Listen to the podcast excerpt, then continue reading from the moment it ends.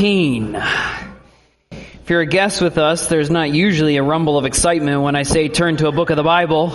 Maybe there should be, but there isn't always.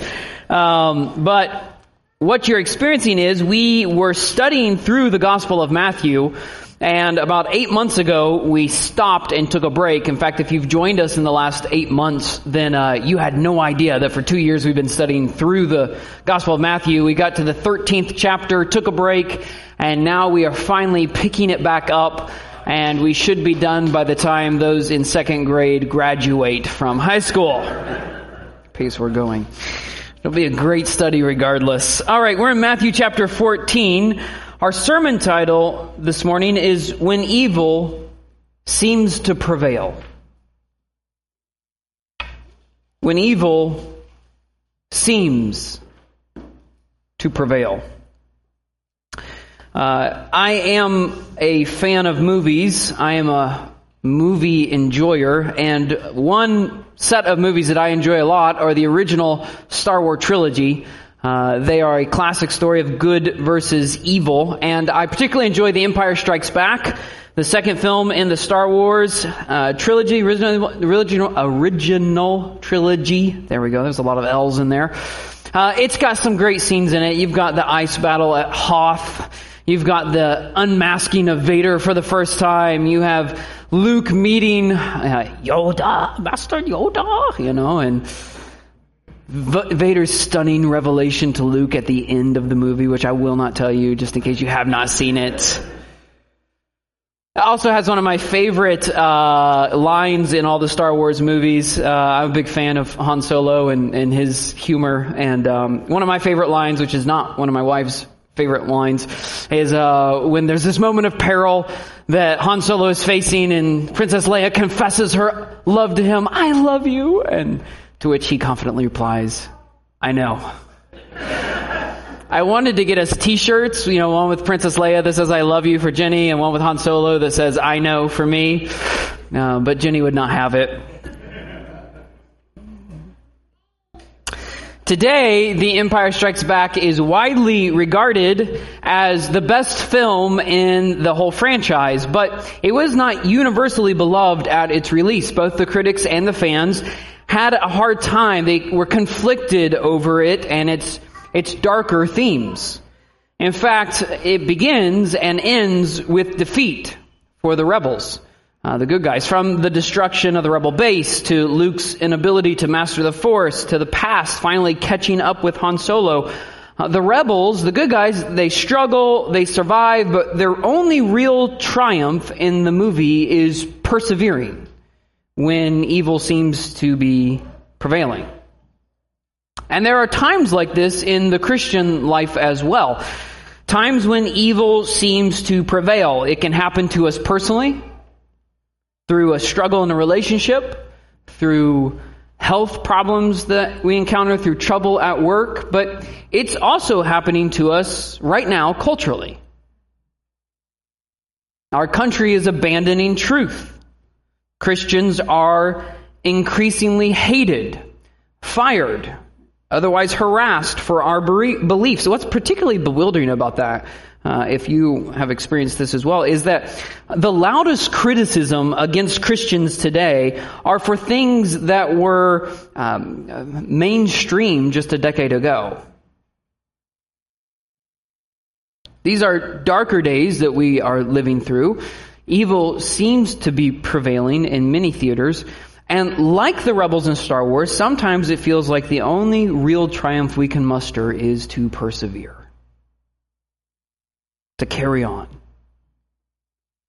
And yet, that is exactly what God has called us to do to patiently suffer for truth's sake, to endure sorrows while suffering unjustly. We're to re- remain steadfast under trial, and yet in those times, we can be tempted to lose hope. When Jesus is being rejected, when the church, when Christians are being attacked, it's easy to lose faith. I'm reminded of Peter when he was walking on the water. Uh, as soon as he took his gaze off of Jesus and he's noticing the waves crashing all around and going up and down and the wind moving all, what happens? He begins to sink. You take your eyes off Jesus and you begin to sink. And knowing this is a temptation, knowing that this is a temptation to us when trials come, when it's hard, when it seems like evil prevails, our Lord prepared us for enduring these kinds of times and to understand these kinds of times. Uh, in fact, this is what we had studied in Matthew chapter 13. It's one of those passages that the Lord uses to prepare us to understand that sometimes it looks like His kingdom is failing when actually it is not. And there were a series of parables that the Lord taught us in Matthew chapter 13 that helped us to understand that when it looks like His kingdom is under attack and failing, it is, is actually often advancing in ways we cannot see. So He told us the parable of the soil, where it would seem like the gospel is accepted for a time, but then actually one out of only four believe. Yet that one does bear much fruit 30, 60, 100 fold. Jesus' kingdom, he says, is like a treasure in a field of great value, worth selling everything for. But only one man finds it. Or it's like that pearl of great price, but only one merchant is searching for it. Jesus says his kingdom is like a field where a good man sowed good seed and yet then his enemy came along and sowed weeds among that field. In other words, Jesus is saying his kingdom advances in a world where Satan saturates Jesus' work with his own covert weeds. And the world is saturated with people who hate Jesus and hate his truth and hate the church. And that's our mission field. This is where we work.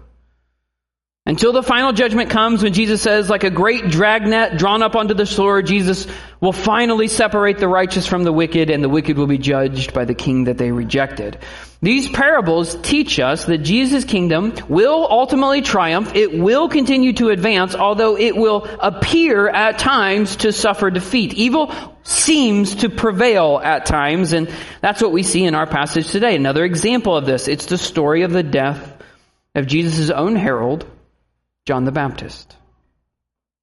So let's read our passage now. It's Matthew 14, verses 1 through 12. I invite you to follow along in your own copy of God's Word as I read the holy and inspired Scripture. Matthew 14, verses 1 through 12. At that time, Herod the Tetrarch heard about the fame of Jesus and he said to his servants, This is John the Baptist. He has been raised from the dead. That is why these miraculous powers are at work in him. For Herod had seized John and bound him and put him in prison for the sake of Herodias, his brother Philip's wife, because John had been saying to him, It is not lawful for you to have her. And though he wanted to put John to death, he feared the people because they held him to be a prophet. But when Herod's birthday came, the daughter of Herodias danced before the company and pleased Herod. So that he promised with an oath to give her whatever she might ask.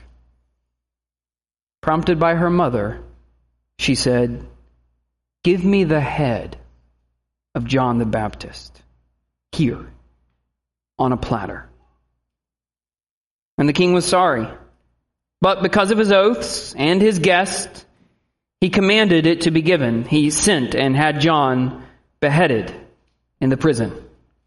And his head was brought on a platter and given to the girl. And she brought it to her mother. And his disciples came and took the body and buried it.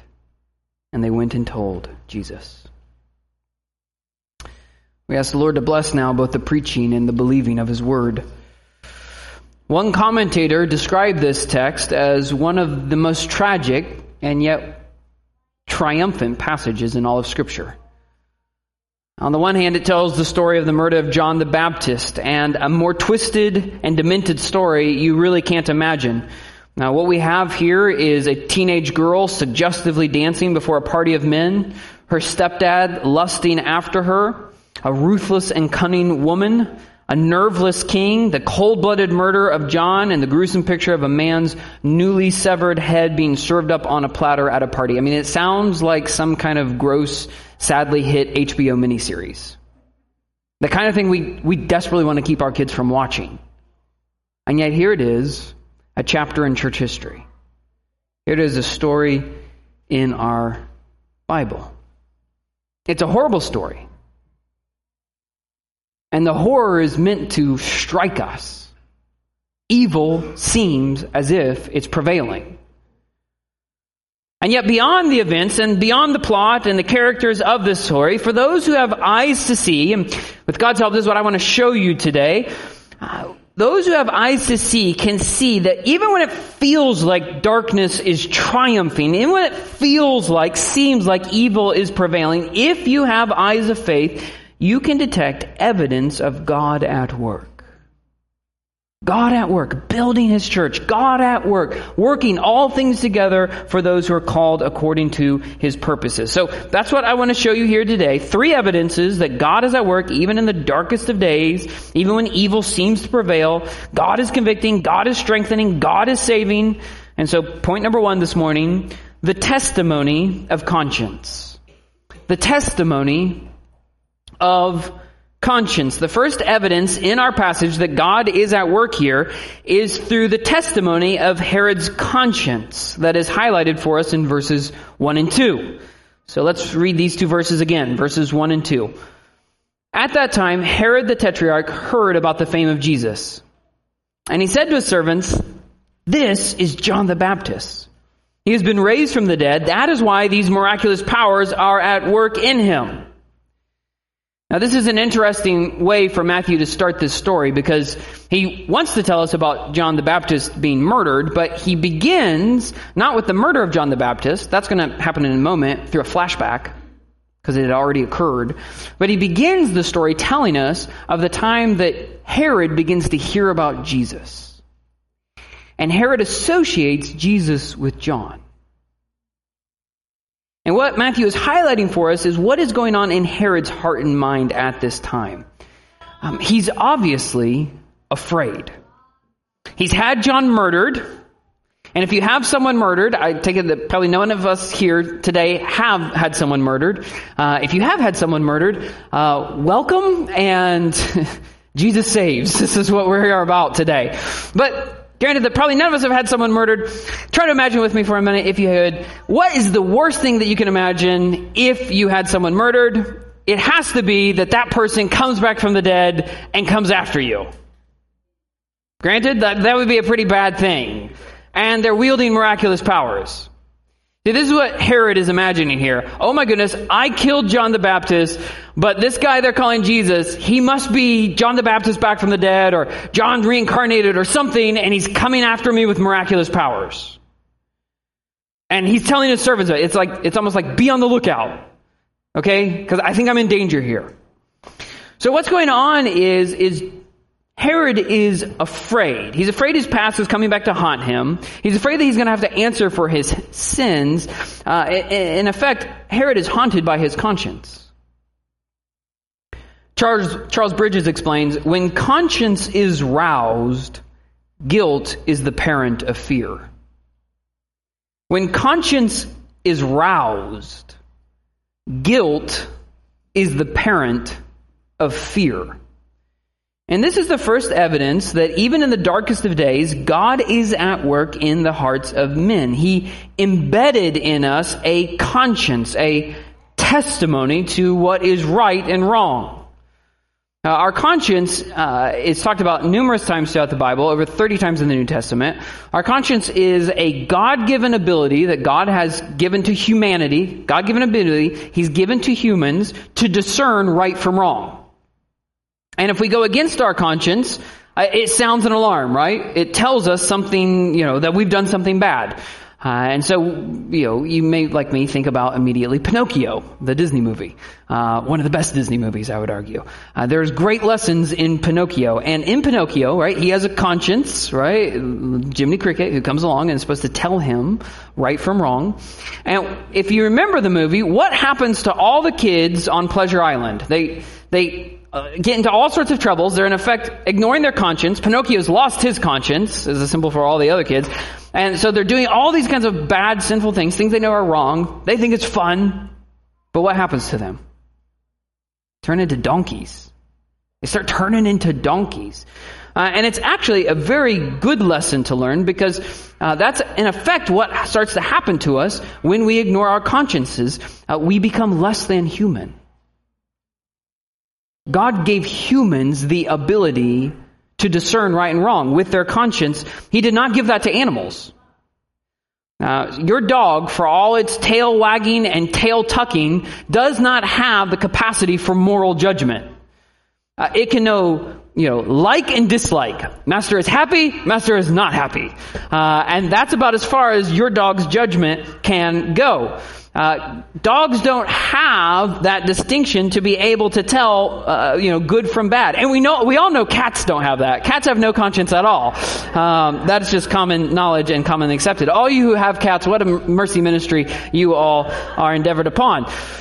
But God has given humans that ability to discern right from wrong. In Romans 2, verse 15, Romans 2:15 Paul tells us that God's law has been written on our hearts and that our consciences bear witness our conscience bears witness either accusing or excusing us. So even when we cannot see God is at work, when we can't see him at work, we know he is at work in men's hearts. He's always there. Even through the conscience, accusing, and excusing us. In 1 Timothy chapter 1 verses 18 and 19, 1 Timothy 1, 18 and 19, Paul says to Timothy, This charge I entrust to you, Timothy, my child, in accordance with the prophecies previously made about you, that by them you may wage the good warfare. Here's the charge. Hold the faith and a good conscience. Hold the faith and a good conscience. And then he warns him by rejecting this, some have made shipwreck of their faith. Friends, have you ever wondered how someone who seemed to walk with the Lord for so long ended up shipwrecking their faith? It begins by ignoring your conscience. To go against the better judgment of your conscience repeatedly, as Herod did, pokes holes in the vessel of your soul. Sinning against your conscience is the first step in shipwrecking your faith, or in Herod's case, of never coming to faith at all. As Martin Luther so famously said it, to go against conscience is neither right nor safe. So, studying Herod's fear today, studying his conscience at work here today, shows us that God is at work. He's at work in this situation. He's at work even in Herod, though Herod is trying to harden himself to it. But it also reminds us that God is at work in us right now. As our consciences accuse or excuse us. God has been at work in you this week, and God has been at work at you this morning. Already your conscience has been speaking to you. God has been speaking through your conscience about ways that you are sinning against your conscience.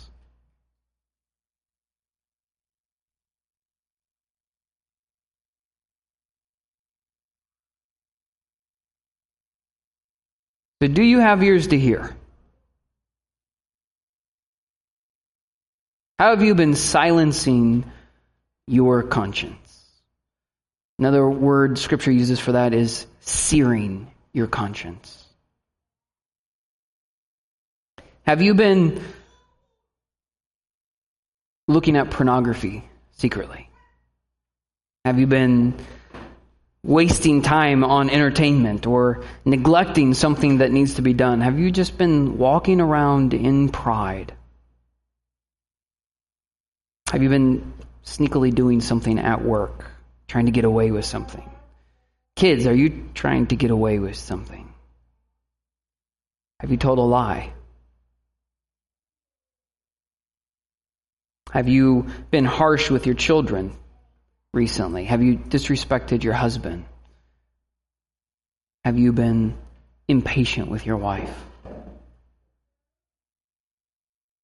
Friends, it's so important that we keep a good and clean conscience. Thomas Cranmer was one of the key leaders of the Protestant Reformation in the 16th century. In fact, he was the key leader of it in England. Uh, from the reign of, of Henry VIII to uh, Queen Mary, Bloody Mary as she was to be called, uh, Cranmer served as the Archbishop of Canterbury. But when Mary came to power, Mary was a devout Catholic, and she demanded that all the bishops in England converted back to Catholicism at pain of death. And so Cran- Cranberry or Cranmer, who's you know the head bishop as the Archbishop of Canterbury, he uh, held his ground for a while. He withstood her pressure and temptations until until um, he was arrested and forced to watch two of his friends burned alive for their faith. I can't imagine having to watch two of my best friends being burned alive for their faith, hearing their screams and then being put to the test. Will I recant or will I face the same fate? You know, and we talk stories about like this from the Reformation or from church history, and they're usually about the ones who, you know, they stand their ground no matter what. Um, but Cranmer is one of those stories, one of those instances where he gave in to his fear. Um, he immediately signed a number of of recantings of his faith.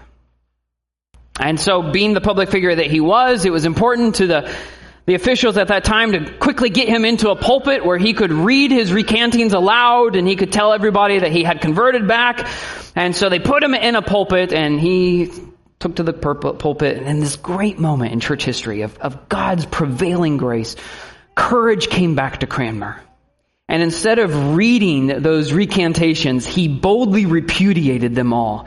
And this is some of what he said. And now I come to the great thing which so much troubleth my conscience, more than anything that ever I did or said in my whole life, and that is the setting, and that is the setting abroad of a writing contrary to the truth, which now here I renounce and refuse as things written by my hand contrary to the truth which I thought in my heart, for fear of death and to save my life. And as foremuch as my hand offendeth, writing contrary to my heart, therefore my hand shall be the first to punish. For when comes the fire, it shall be burned first. And the officials at that meeting immediately rushed the stage, dragged him out of the pulpit, took him to the stake, and lit the fire. And as soon as the fire was roused, we're told that Cranmer stuck his hand in the fire and watched it burn, willing that his flesh would burn rather than his soul.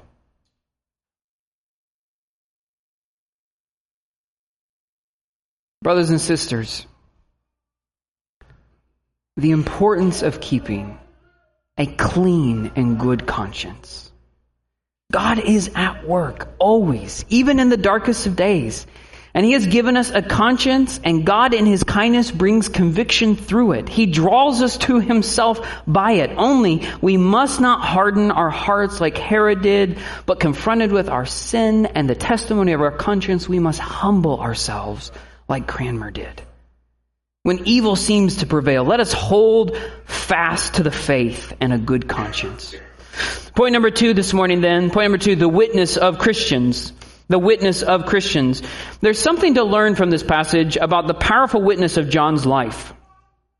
Even though suffering and death, or even through his suffering and death, John left an incredible witness. If you think about it, the only reason we know about this Herod some 2,000 years later is because of the witness of John through whom Herod is attached. Sure, there'd be a few historians who knew about him, but most of us would not know about him 2,000 years, later, except that John witnessed against him and held that witness even unto his death. And we need to be reminded of this. We need to study this because we need to know that even through our suffering, God is building his church. So look with me again at verses 3 through 5 now. Verses 3 through 5, here we read, For Herod had seized John, so this is the flashback. He's afraid of John, he's afraid Jesus is John, and so we're taking this flashback to what happened to Herod had done to John. Verse 3, For Herod had seized John and bound him and put him in prison for the sake of Herodias, his brother Philip's wife. Because John had been saying to him, It is not lawful for you to have her.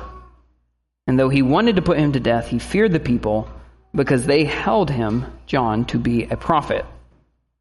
Now, this Herod that we have in our passage here, he's actually the son of the Herod the Great, as historians call him, who was the Herod who reigned when Jesus was born. Um, that Herod, Herod the Great, had 15 sons to 10 women, and he named almost all of them Herod which makes it really hard to figure out some of the family line if you're tracing all of that. And I'm not going to go into all the details, but I will tell you this family was one seriously messed up family. Um, this was. I, I don't even know how to tell you all the messed up things that uh, how you know there was I think three sons that Herod the Great had killed. He killed three of his own kids.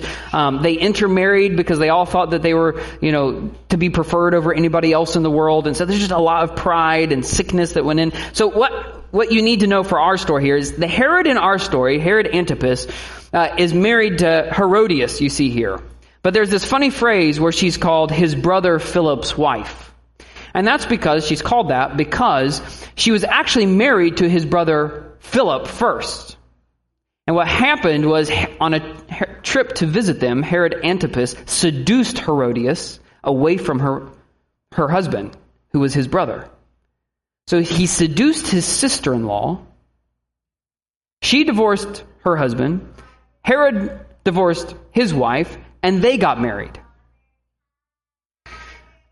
The other detail you need to know is that she, Herodias, also happened to be Herod's brother's, another brother's, daughter. So not only was she his sister in law, she was also his niece. So he seduced his sister in law and he married his niece. And it was that unlawful affair and that incestuous marriage that John preached against, saying to his face, It is not lawful for you to have her. Now, there's something we need to know at this point, something that applies to you and me today. I want you to remember that John proclaimed the truth, not only that Jesus was the Savior, but he proclaimed the truth that this family was living in immorality. Faithful servants of God declare the whole counsel of God.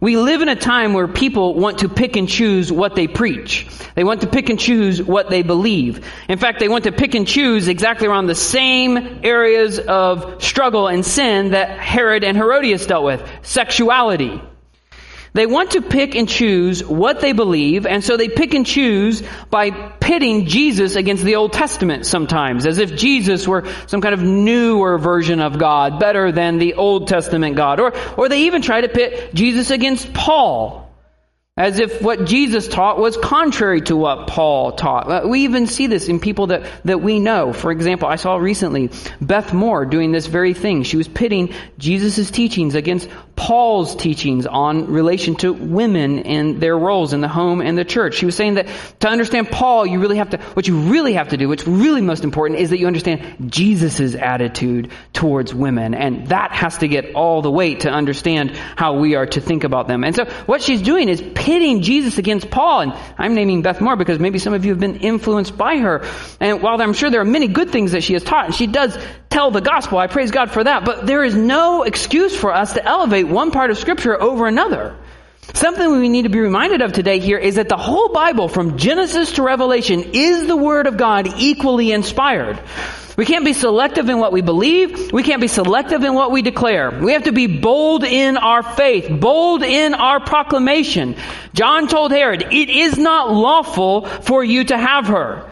The question is, will we proclaim the truth? Will we proclaim the whole truth to a culture that is just as willing to hate the messengers of truth as Herod and Herodias were? Are we going to pick and choose when and where we'll be identified with Jesus? Are we going to pick and choose which scriptures we proclaim and which scriptures we try to hide? Or are we going to embrace the whole counsel of God, embrace everything scripture has says, so that we speak the whole truth in love to those who desperately need to hear it? Friends, I, I want you to hear me on this one. Cowardiceness so often exists under the cloak of loving others. of not wanting to cause offense. You know, will you tell your family member that this is wrong? Will you stand up for this thing at work against that policy? Well, I just don't know. I don't want to upset anybody. I don't want to put a stumbling block for Christ. You know, I, I hate to do something like that. Friends, it is never loving to be willing to talk about the Savior, but not willing to talk about the sins that the Savior died for. We have to be willing to talk about both. If you'll give the good news of salvation, but not the bad news of what we need saved from, then you're not really loving other people. You're loving yourself. Because you know the hatred people can have for the truth, and you know what it might cost you to be identified with Jesus. You know what it will cost you to speak the truth, and because you love you, you don't speak up. There is love. There is love there. It's just, it's love for ourselves. And John shows us a better way. And Jesus ultimately shows us a better way. Proverbs 28 verse 1 says, The righteous are bold as a lion. The righteous are bold as a lion. Moses feared not the wrath of kings. Caleb and Joshua stood firm against rebellion. Elijah dared Ahab's anger to his face. Nehemiah, in a time of peril, declared, Should such a man as I flee? Shadrach, Meshach, and Abednego stood undaunted before the king of Babylon. The apostles' boldness, we're told, astonished their enemies. Paul stood trial before a Roman governor and even King Nero's courts and made a strong defense of the gospel. Friends, the faithful and true Christian must be bold in his witness to this world, even willing to suffer patiently for the truth's sake, for Christ's sake, for the lost's sake. Which brings us to the second half of this part of the story with Herod's infamous birthday party and what happens there, verses 6 through 8.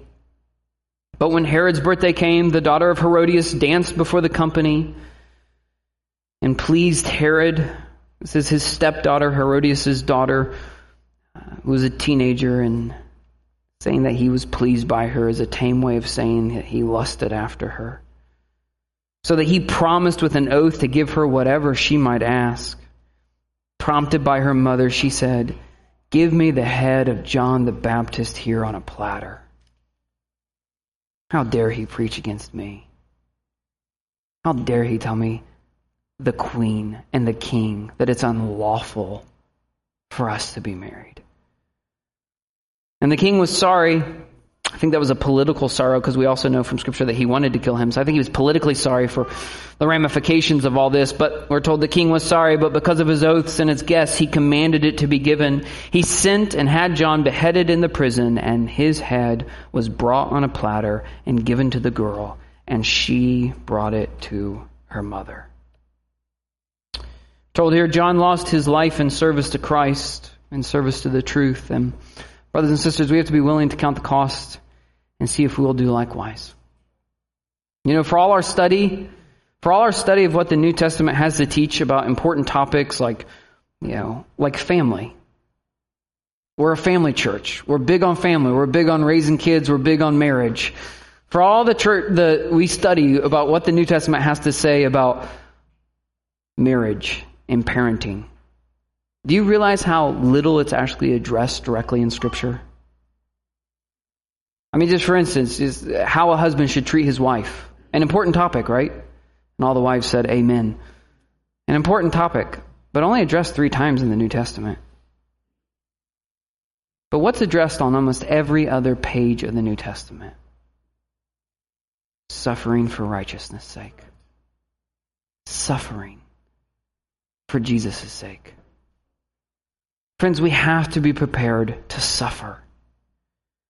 There's a lot of temptations for Christians in our day, a lot of talk about now is the time to try and grab back political power as much as we can in our day so that we can legislate good and so that we can ensure liberties. And listen, I'm all for doing as much political good as we can, but, but this is what we have to understand. The kingdom of God does not come through political power.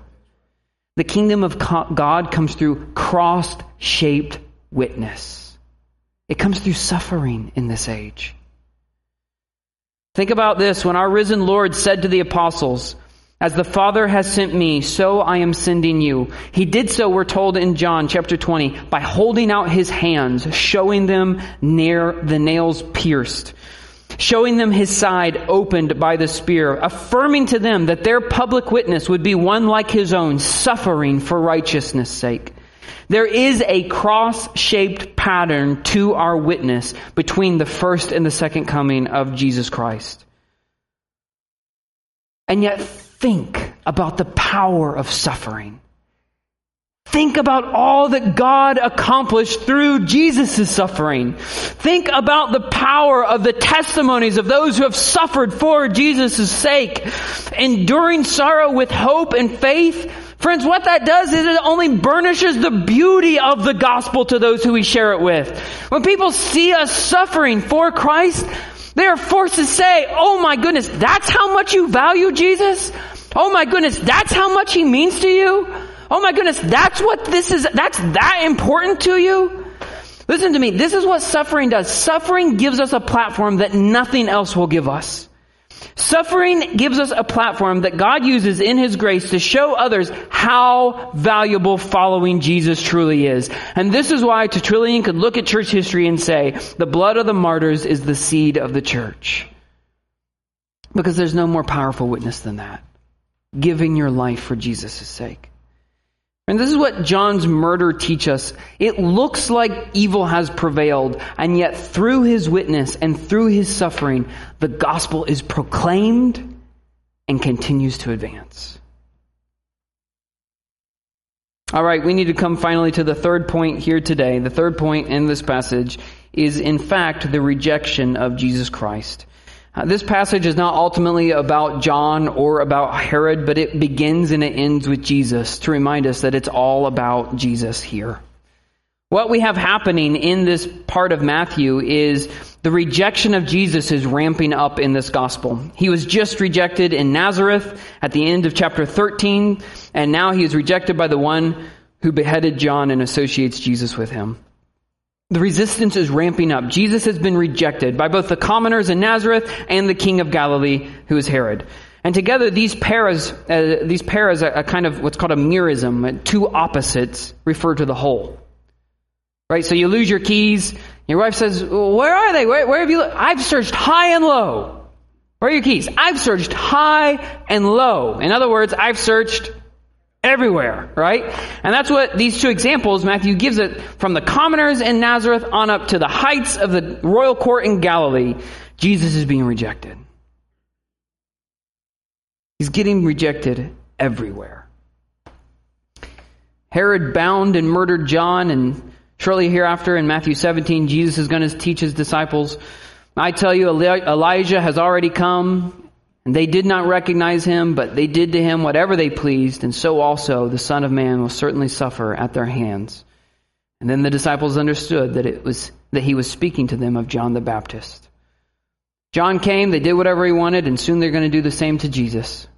And studying this passage, it's easy to imagine the disciples of John and of Jesus suffering through the test of their faith here.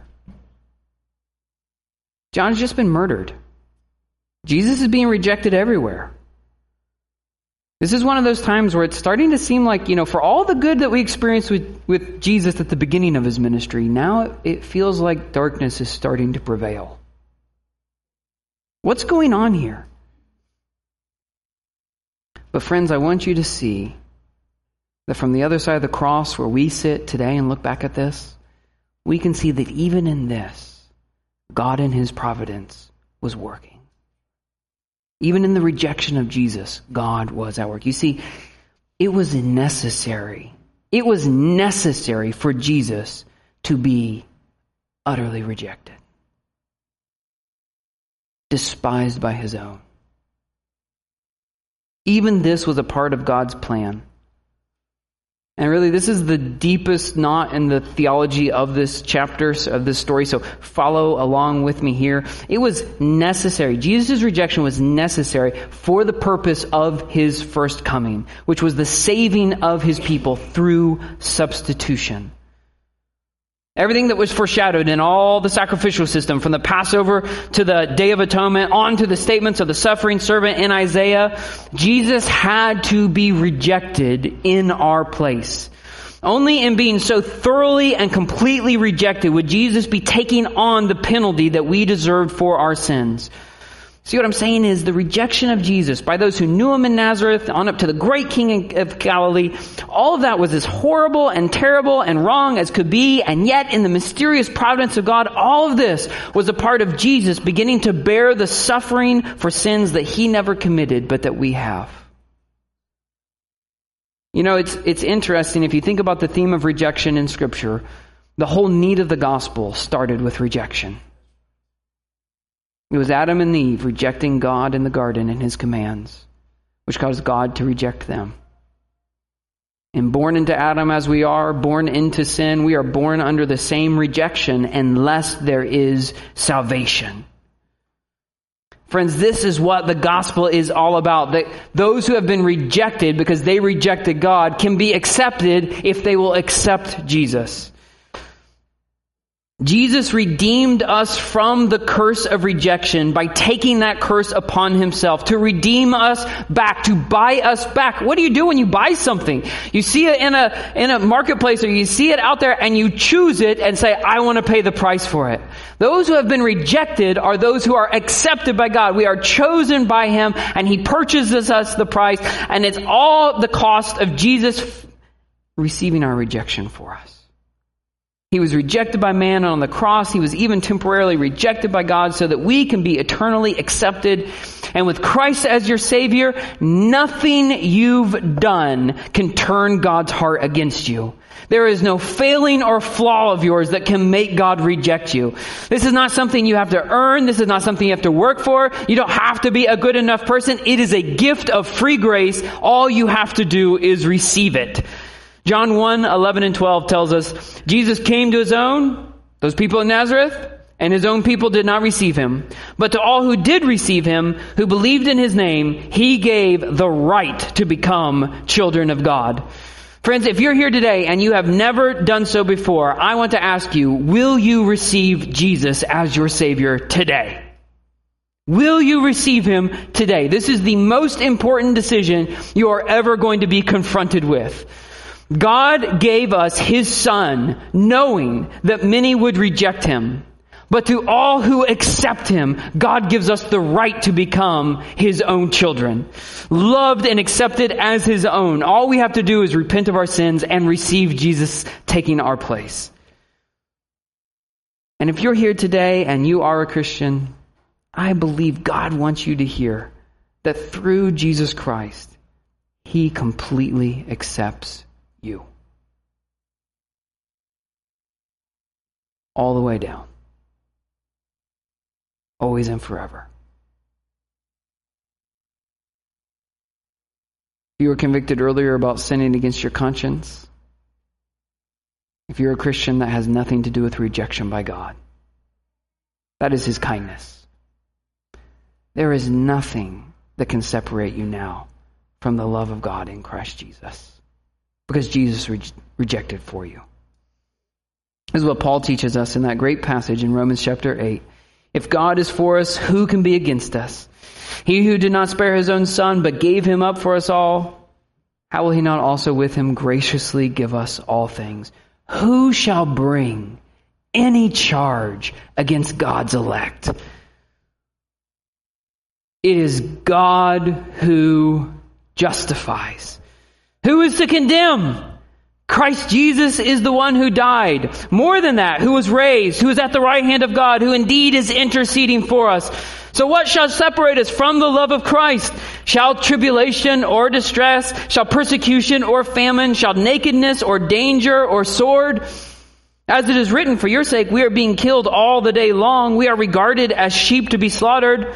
No, in all these things we are more than conquerors through him who loved us. For I am sure that neither death, nor life, nor angels, nor rulers, nor things present, nor things to come, nor powers, nor height, nor depth, nor anything else in all creation will be able to separate us from the love of God in Christ Jesus our Lord. Friends, even in Jesus' rejection, God is at work to bring us acceptance. It is the great and marvelous truth of the gospel. And friends, this is what we live for. None of us should go here condemned today. All of us should go clinging to Jesus Christ, rejected in our place so that we could be accepted in His. Friends, this is our hope and our salvation. So in conclusion, this passage is here to remind us that even when evil seems to prevail, God is powerfully at work. And for those who love him, God is working all things together for good. He has promised to build his church. And look around. You can. You can actually look around at each other. Because your presence here today, these 2,000 years later, is the proof that the gates of hell will not prevail against Christ's church. No matter the opposition, no matter the darkness of the days. Jesus has promised He will be with us, and He will be with us until the end of the age. So God is still at work. Let's pray. Father in heaven, it's a wonderful thing to be reminded that you are at work always, forever, and in us right now. God, I believe through the preaching of your word, you have been speaking to people's hearts. Your spirit has been at work, bringing comfort or conviction. Lord, I pray that we would all not harden our hearts to your work today, but that, Lord, we would give you ears of faith. We would believe, we would receive, we would respond. And Lord, I pray as we sojourn through dark days that, Lord, um, we would be faith filled, joyful, suffering warriors. The Lord, we'd take up the sword of truth and the shield of faith against the enemy of our soul, who is Satan. But for the lost in this world, we'll lay down our life. And Lord, we pray that through our proclamation, through our witness, Lord, you would bring many to salvation. God, I pray for those, all of us who are working hard to try to be more evangelistic, be more missionally minded, to be reminded that you send us out we gather here for worship, but we are scattered out on mission every single week, Lord. I pray that you would lead us to those whom you want us to share with, that, Lord, we would be bold, declaring the whole counsel of God, holding out the only hope there is in Jesus Christ. And Lord, we pray that you would use it effectively to save the lost. God, they need you desperately, Lord. We pray that you would have mercy on them by sending us to them. We ask this in Jesus' name. Amen. Amen.